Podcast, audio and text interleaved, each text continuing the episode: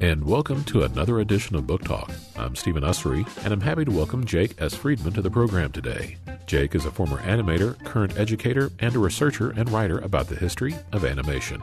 His first book was The Art of Blue Sky Studios, and today is the second part of a two part interview about his new book, The Disney Revolt The Great Labor War of Animation's Golden Age, which is published by Chicago Review Press since we're dealing with labor actions from the first half of the 20th century, it seems organized crime has its role to play in the story. Can you tell us who Willie Bioff is and what IATSE is? Okay, so this is a Disney book, right? But as far as I know, and I've read a lot of books about Disney, this is the only book that has like a mafia mobster in it. So, funnily enough, the guy who was trying to take over all of Hollywood's unions at the time, like basically create like a monopoly of unions. His name was Willie Bioff. He was a Capone mobster. And his idea was to get enough people in any craft, like projectionists, signed up under him as their union representative. And then he would threaten the studio head to take them out on strike. If the studio head didn't give them what he wanted, and also, you know, slip Willie Bioff a few hundred thousand dollars, not adjusted for inflation. Like this is like hundreds of thousands of dollars in 1938. So Willie Bioff became this like baron of blackmail or, or bribery, I should say. Willie Bioff became a baron of union bribery in the 1930s, a racketeer. But there was no way to catch him. They couldn't pin him for anything, just like they couldn't pin Al Capone on anything except finally when they got to Capone's taxes, right? So what eventually got Willie Bioff was his taxes. But Willie Bioff was, and I'm not joking that his name was was Bioff. It's almost too good. Right? it's like nominative determinism. Right. Yeah, exactly. And so Bioff was trying to get Disney artists to sign up with him. And then when the Disney folks heard about this, that's when Art Babbitt came in and he said, no, let's block Willie Bioff. And it was Walt Disney's vice president and chief legal counsel named Gunther Lessing who said, let's form a loosely knit social group to block Willie Bioff and the IATSE. The IATSE was this, and still is, a big union organization. Today, it's not mobster led, it's legit. At the time, it was mobster led by Willie Bioff. And basically saying that the IATSE is coming is synonymous with saying Capone is coming to run your animator. So, knowing that the IATSE was out to organize Hollywood, Walt Disney's vice president, chief legal counsel named Gunther Lessing, in collaboration with Art Babbitt, who is an activist, like Art Babbitt, super activist guy, together they formed this group called the Federation of Screen Cartoonists. And then, in order to sort of like build on it, they find a, a lawyer. And the lawyer says, You got to call yourselves a real union, you got to get certified. So they do. And the, the lawyer says, Gunther Lessing is here. He's management. You can't have management involved in a workers' union. That's way illegal. And he should know this, he says. So Gunther Lessing is no longer part of this, but he still had part in the founding, right? So now the Federation of Screen Cartoonists, they have their certification. They call themselves a union, right? Although it's just Disney artists. And they want to have a meeting with Walt. They have some demands, union recognition, and they have this list of demands the way unions do. And there's always some negotiation. They bring it to Gunther Lessing, and Gunther Lessing says, I won't have anything to do with it. They're like, What? What? They take it to Roy Disney. They're like, and Roy's like, I don't want to have anything to do with unions. Sorry. And so they're kind of dead in the water. And then over time, they see that Gunther Lessing calls them in. Walt Disney calls them in, the head of the federation, the, like the four people in charge run by Art Babbitt. First, Gunther Lessing is like, I need your help to promise the cameramen a bonus that I had promised them, but I need you to deliver it to them and pretend that you gave it to them, not me. And they're like, this is such BS. And Art Babbitt's like, I won't be your stool pigeon. And they left.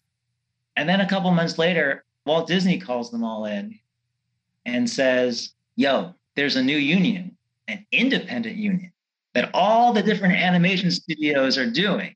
They're all signing up for it. MGM, the Tom and Jerry people, Warner Brothers, the Bugs Bunny people. All these animation people are signing up for this independent union, and I want you to block them. just like you blocked the buy off union. And Art Babbitt's like, What? You want us to block the independent union? And he just left. He said, I'm done. I'm done with this. And Art Babbitt joins the independent union and spearheads a boycott of Disney through the independent union. But that's the next step of how Art Babbitt became like personally, like viscerally against the Disney company after feeling like he was used, abused, a stool pigeon, and manipulated. He's now part of the independent union. And this is over the course of years, like from 1937 through 1940. So, three years of feeling like you're being manipulated by the company to their whim when you're supposed to be independent and bring rights to your fellows who were just demanding some recognition and maybe just a tiny little pay bump to equate the salary of these other studios. He was so not just pro independent union, but he was like out to get Disney at that point. He was just a, a very emotionally fueled person, just like many artists are, just like Walt himself was. Mm-hmm. Yeah, I thought there was a lot of similarity between the two in that. I'm glad you thought. Where else did you see that similarity, Stephen? That scene where Walt gets out of the car and he's got his fist balled up and, and he's ready to go. And just, he seemed to make a lot of decisions based on emotion rather than good management or even business practice. You're going, calm down, think this through. Don't just do a knee jerk reaction to things. You know, what's very interesting is that I'm able to to give the reader a peek into the meetings that he had because a lot of those meetings were recorded word for word by secretaries who were of like stenographic capabilities. So they're keeping like courtroom type of notes word for word. And Walt gives this speech in February 1941 that's basically warning people don't go to the union meetings, please. Please have sympathy for me and all the work that I've been through and all my near failures that I was able to circumvent and the speech goes on for like 14 pages. Half the artists felt it was a sob story, and half the artists felt it was genuine, um, which gives you an idea of how divided the studio was. But it was Walt trying to kind of like appeal to their what he calls a sense of fairness, right? That's the boss talking about a sense of fairness it sounds kind of weird by today's standards. You know, there's a lot of books today in the self help section, I guess, about management or how to win friends and influence people. This all came after Walt's interaction with the union. There wasn't really any code of conduct for how to manage personalities in a company. And Walt was just kind of winging it. So he was saying, please don't join this union. A lot of people ended up joining the union as a result if they hadn't been already. Fast forward to the strike being called. There's a meeting that Walt has with one of the, like someone from the local labor board, and Walt just won't budge. The labor board, they're saying, listen, the union is saying they're going to have a boycott of the Disney company. And Walt's like, yeah, because you're basically like goons and you're going to use unfair tactics. And I know that because my dad was once beat up by a bunch of socialist goons, so I know how you guys were. And they're like, no, this is just the course of events. The, this is just our MO here. But what ended up happening was like a boycott did ensue. And so kind of like confirmed Walt's suspicions that unionists, in his mind, were goons. It didn't help that Gunther Lessing, his vice president and chief legal counsel, was sort of like whispering in his ear the whole time. And you can see it in these meetings he's like reminding Walt that these people have threatened him when really it was just a bunch of like big talk that everyone's doing. Gunther Lessing, he's basically putting blinders on Walt and telling him to only read the anti-union newspapers that are published by William Randolph Hearst and to read the only the anti-union literature and, and look at the anti-union columns in the newspaper. And so Walt ends up becoming kindred spirits with one of the big, staunch right wing columnist named Westbrook Pegler. You can't like anybody with a name like that. Westbrook Pegler, I guess you can't, but he was sort of like the Bill O'Reilly, Tucker Carlson of the 1930s and 40s. This guy is writing articles about how unions are all run by gangsters and communists. And what's funny is that he's not 100% wrong. There is a big gangster influence in unions. I couldn't find any communist influence in unions. And I looked and I couldn't find gangster influence in all unions, certainly not in the Screen Cartoonist Guild, just in the IATSE at that time. So this guy Pegler, this columnist, is taking this generalization and influencing the readers of America. I think at the time there were like 6 million readers of his column, or maybe more, telling them that unions aren't to be trusted and they're all run by communists. You know who else was saying that unions were run by communists? Willie Bioff. He's saying that the reason I'm being accused of stuff is that it's the communists they're out to get. So there's a lot of play on fear that's happening, a lot of pointing fingers, a lot of accusations, and a whole lot of polarizing that creates basically echo chambers between the different sides. And what started out in 1937 as a chance to just have a dialogue ends up being I'm right, you're wrong, I'm good, you're evil. Also, you mention in the book about how merchandising happens pretty early on in the, the, Disney experience there. And of course, when you treat your creators as work for hire and don't give them any rights or a taste of that sweet merchandising action, I mean, you're going to get a lot of resentment for that. I think they kind of expected that they weren't going to get a piece of like the Mickey Mouse watches, but they really wanted their names in the credits and of the shorts, of the short. Because it was always Walt's name that was signed big on the screen. Walt's name, Walt's name. And I think after 1929, there were no other names. they were like, there's so many of us who are working hard on this cartoon, and all these other studios are giving at least some credits to other people. And you can see that at the time that Warner Brothers or MGM, their cartoons are crediting at least a handful of other people. But Disney Cartoons is just says Walt Disney. And they thought that was unfair. They they just wanted their name on the credits. Like Snow White was the first time that most of these folks saw their names in in the credit. This wasn't something they negotiated for. Walt just credited everyone, which was a very chivalrous thing to do. And when I say everyone, that's excluding the inkers and painters and excluding the in-betweeners and, and assistants. In fact, the animators come almost last in the credits. He has like concept designers and, and, and story artists and the story department. And then close to the end, you have a list of the animators, of which Art Babbitt is one. And at the time, Snow White had the longest running credits of any movie ever. So I think it was a great way to kind of show Hollywood the kind of endeavor that this was, how many people had to come together to make this happen.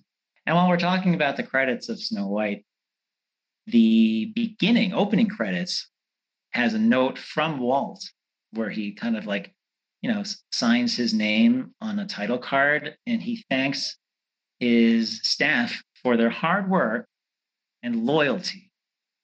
And I thought that that was very telling because this is like literally his words. Like he put this on screen for eternity to show people that he really values their hard work and their loyalty. And that was in, in no small way what drove people to stick by Walt a lot of the time during the hardest things, including the strike. He valued loyalty so much that the top artists who came back to the studio after the strike, if they had been strikers, like their names were mud. And the famous nine old men of Disney animation were all animators who stayed loyal to Walt during the strike. And while it was illegal for them to retaliate against the strikers, they found their ways. Well, yeah. What specifically are you are you remembering? Not giving any assignments to Babbitt, being chief among them. Yeah. Now we're fast forwarding to like what happened after the strike. The strike itself takes up a good few chapters. There's some high drama in that strike. It's not just a bunch of people picketing for nine weeks. Like friendships and alliances they had ended up breaking down. People they thought they trusted, they find out are two faced people that they thought Disney would never align with in a million years, Disney ends up aligning with. That's all I'm going to say about that. But the strike ends up being successful. I mean, that's what I want to get at. That like this book is about people who who fought for what they believed in and they won. Like the strike won out.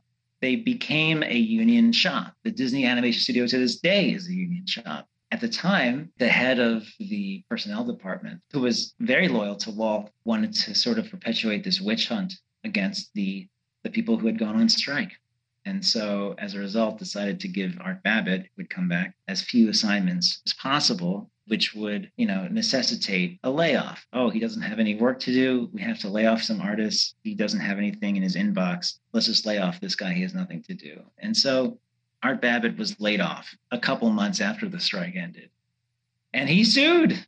He sued Walt Disney. Simultaneously, he sued Walt Disney for unpaid bonuses. So he sued Walt Disney twice at the same time.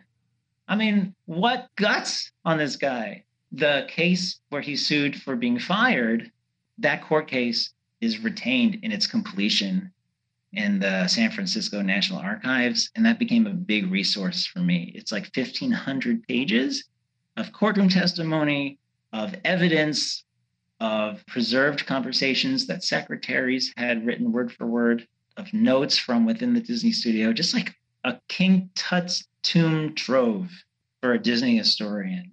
And so that became like one of the main backbones of my research.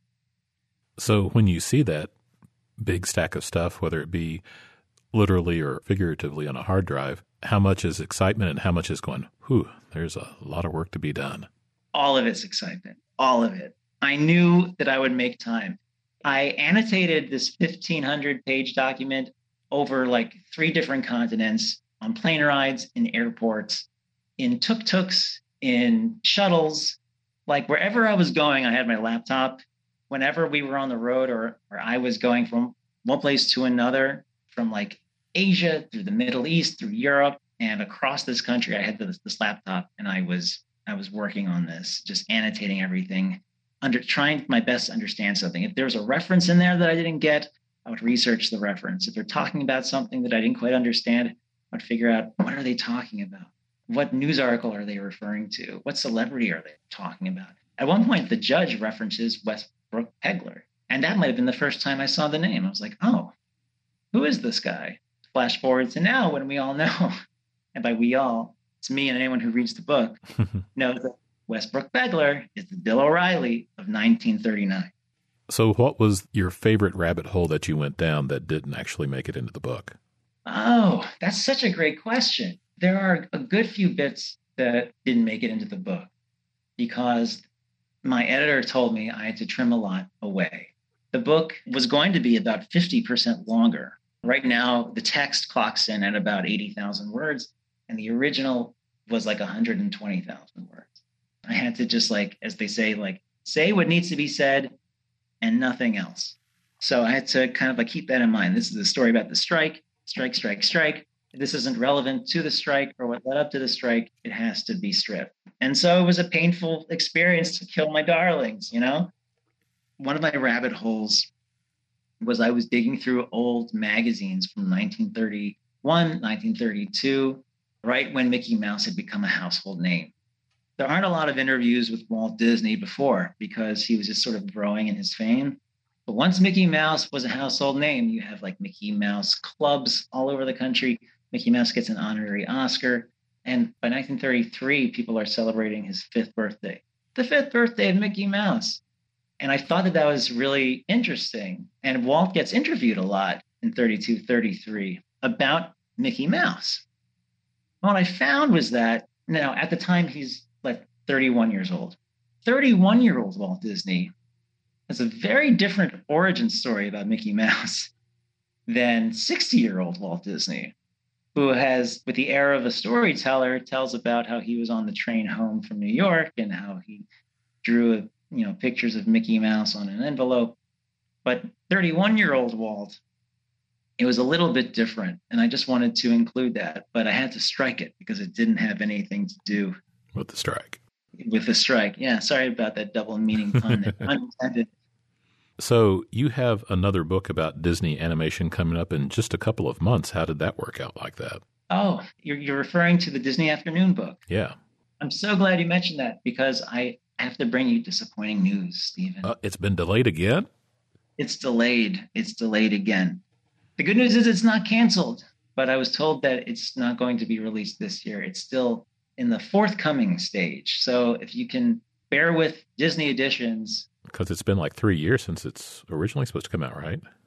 Yeah, yeah. And believe me, I want it out as much as the next person. I started the Disney Afternoon book in, I think, 2018 and went out, researched interviewed, met some really cool people, all the people that a child of the 80s or 90s would hope to meet who shaped their favorite cartoons. Spoke with every one of them, some of whom have passed since then. And the book was written, and we were on the first round of edits when COVID happened, and and that put just a stoppage on everything. And the Disney Editions branch of the company, the publishing branch, is sort of like you know figuring stuff out right now. And my book is not the only book that's been delayed.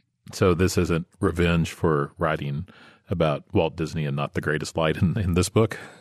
I have no indication to think that it's revenge for writing about this book. Actually, I was in touch with the Disney company about this book every step of the way, about my book, The Disney Revolt, every step of the way. And I even sent them a copy of the manuscript.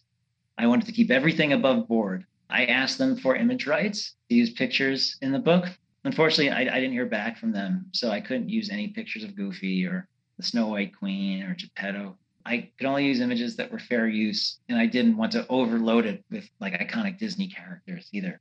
I just wanted to keep it like a fun narrative read, but also a piece of like scholarly work. Those picket signs were fun though.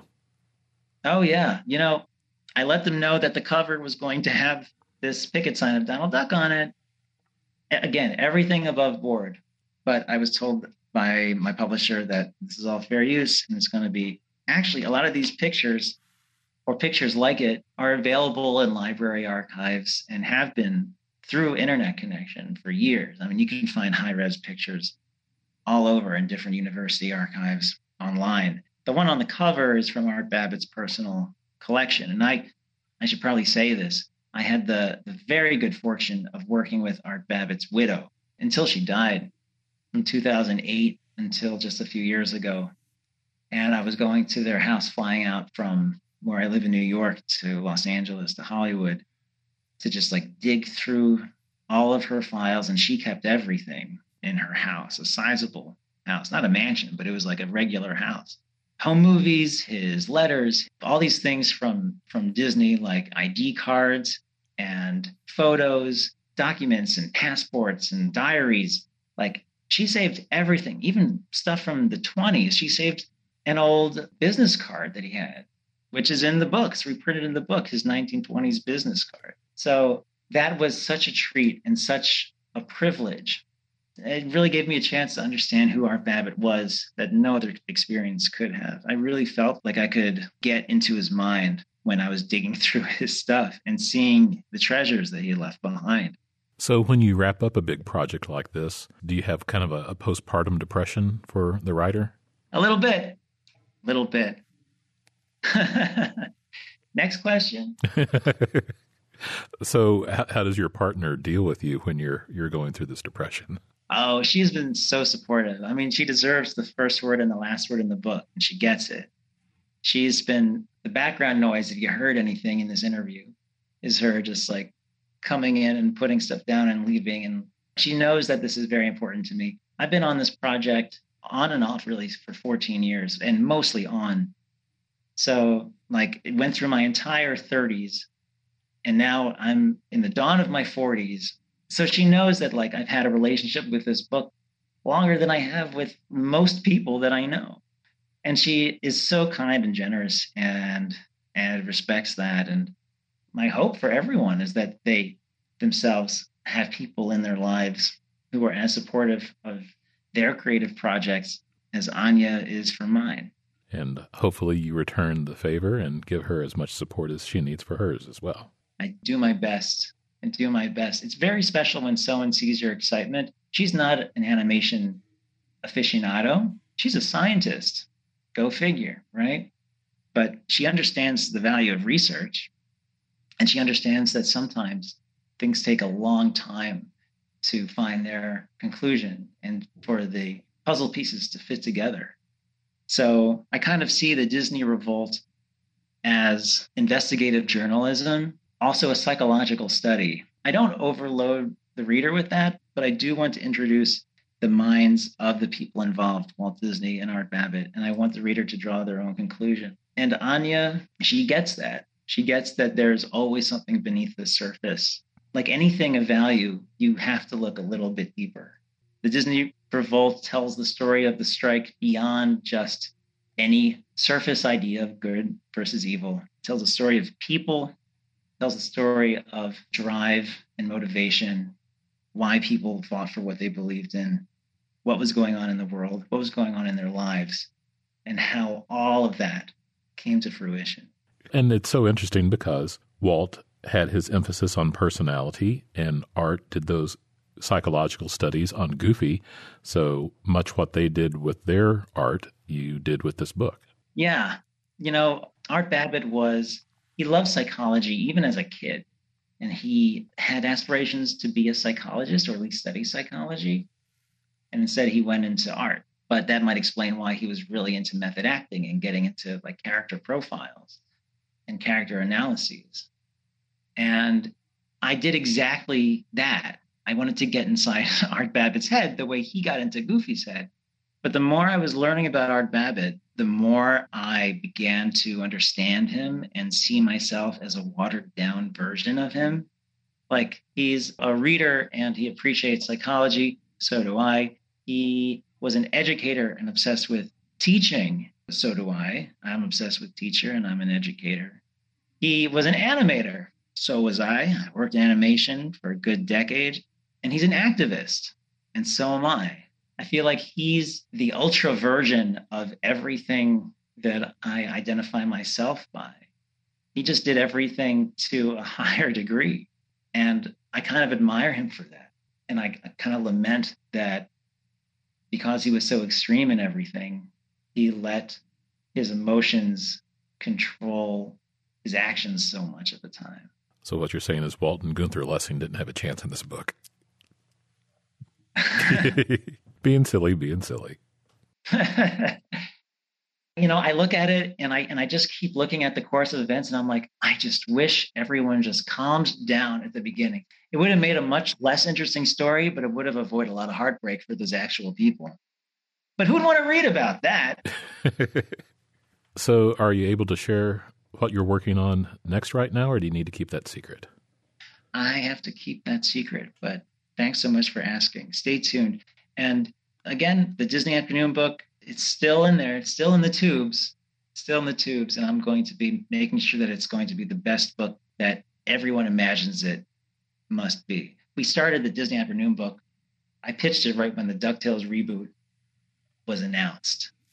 And it was supposed to come out at the same time as, as the DuckTales reboot. And as the Disney Afternoon reboots keep being announced, like the Chip and Dale movie, which is awesome, and this new Darkwing Duck thing. I'm just doing my best to let people know that we haven't forgotten about you. I'm one of you. We are we're doing our best here, and I want this out as much as anybody. Well, Jake S. Friedman, I want to thank you so much for sharing the Disney Revolt with us. It's been a, a fabulous conversation, and thanks for all your hard work and all your creative talent. So great being on your show. Thanks for your interest in having me on. Jake S. Friedman is the author of The Disney Revolt the Great Labor War of Animation's Golden Age, which is published by Chicago Review Press. I'm Stephen Usery, and this is Book Talk. Thank you for joining us today. Book Talk is produced in the studios of FM 89.3 WYPL Memphis, a service of the Memphis Public Library, a division of the City of Memphis. Book Talk is copyrighted by the Memphis Public Library, all rights reserved.